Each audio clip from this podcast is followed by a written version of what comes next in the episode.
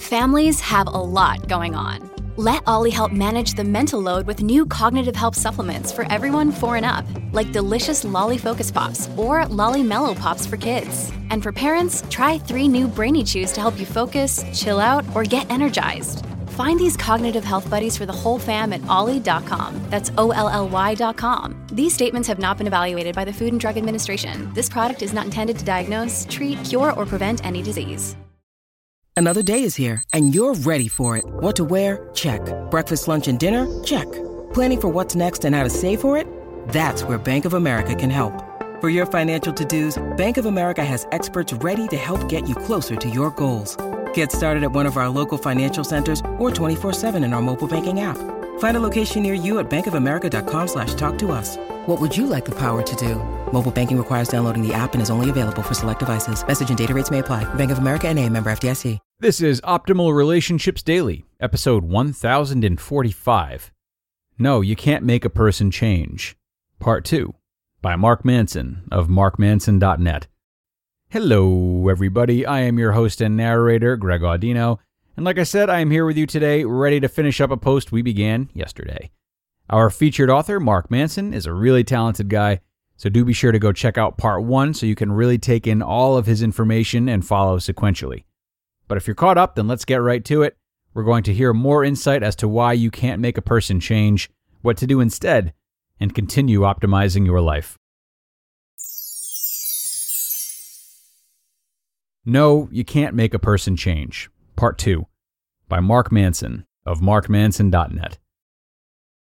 I don't get to decide what's right for you. I don't get to decide what makes you a better person. And even if I did decide, the fact that I told you to do it rather than you doing it for yourself robs you of most of the emotional benefits. The people who tend to populate the self help world are there because they have a chronic inability to take responsibility for their choices. It's full of people who have floated through life looking for someone else, some authority figure or organization or set of principles to tell them exactly what to think, what to do, what to care about. But the problem is, every value system eventually fails. Every definition of success eventually turns up badly. And if you're dependent on someone else's values, then you're going to feel lost and identityless from the start. So if someone like me stands on stage and tells you that for half your life savings, I will take responsibility for your life and tell you exactly what to do and what to value, not only am I merely perpetuating your original problem, but I'm making a killing while doing it. People who have survived trauma, who have been abandoned or shamed or felt lost, they've survived that pain by latching onto worldviews that promise them hope. But until they learn to generate that hope for themselves, to choose their own values, to take responsibility for their own experiences, nothing will truly heal. And for someone to intervene and say, Here, take my value system on a silver platter. Would you like fries with that? only perpetuates the problem, even if done with the best of intentions. Caveat Active intervention in someone's life can be necessary if that person has become a danger to themselves or others. And when I say danger, I mean actual danger. They're overdosing or becoming erratic and violent and having hallucinations that they're living with Charlie and Willy Wonka's chocolate factory. How can you help people? So, if you can't force someone to change, if intervening in their life in such a way as to remove the responsibility for their own choices ultimately backfires, what can you do?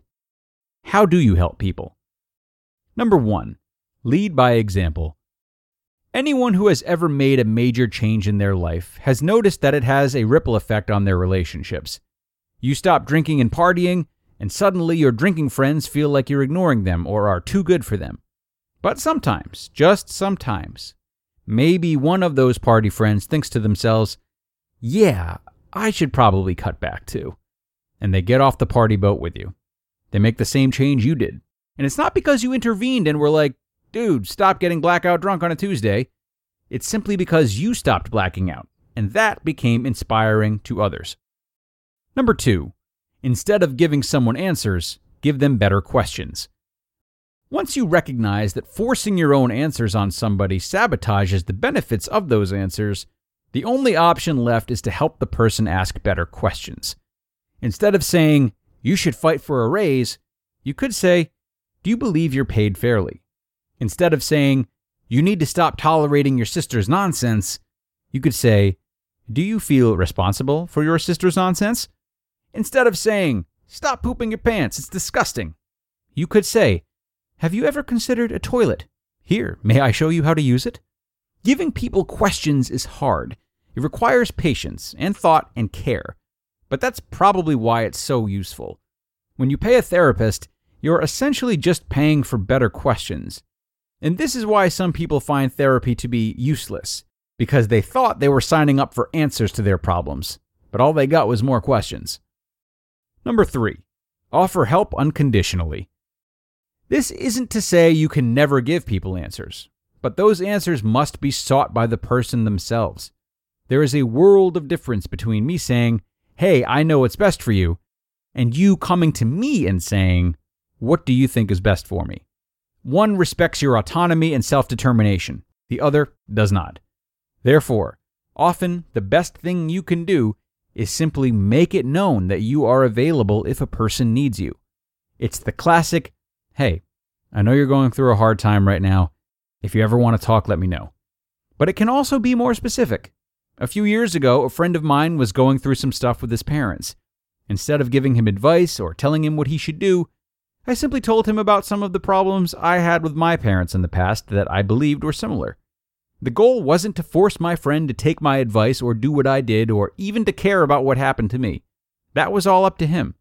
I was simply making an offering, putting something out there.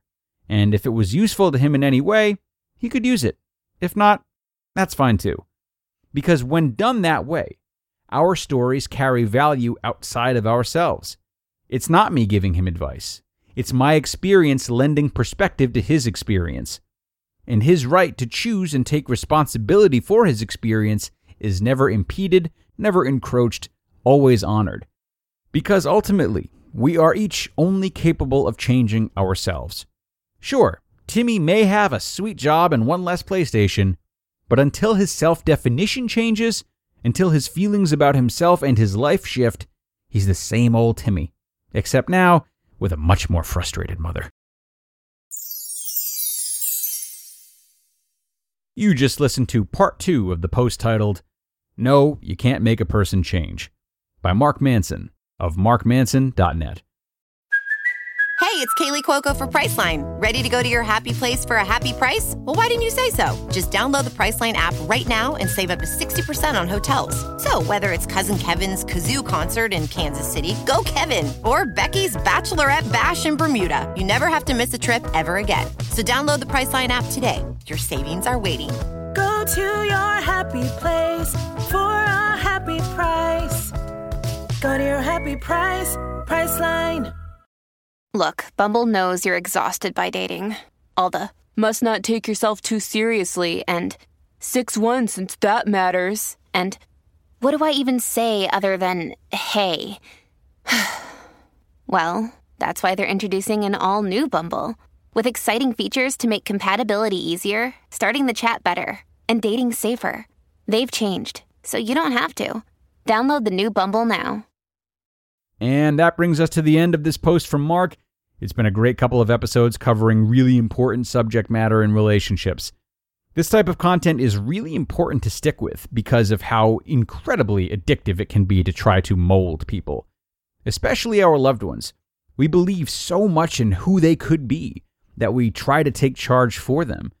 This has been a recurring theme on ORD lately, and it really can't be overstated. And it should also be said that these alternative, effective means of helping that Mark finished with are not only best interpersonally, but also on a worldly scale. Many of us right now feel called to change the world for the better and upend entire systems and, and what have you. And this desire is great. But again, force and shame only perpetuates the problems that you feel are present. Rather than trying to flip the world by yourself, just as you would with individuals you love, work on setting a good example. Work on helping those in need, even if they're different from you or are in opposition to you. We're often tempted to take a lot more of a bullish role for people and causes that we care about, but that tends to yield poorer results. Work on Mark's suggestions here on big and small scales, I promise. All right, that'll do it, folks. It's time to get out of here. But I'm really grateful you joined me today for the back half of this post. And tomorrow I'll be bringing you content from yet another new author and some of their guidance on how to approach jealousy in open relationships. I'll talk to you then, where your optimal life awaits.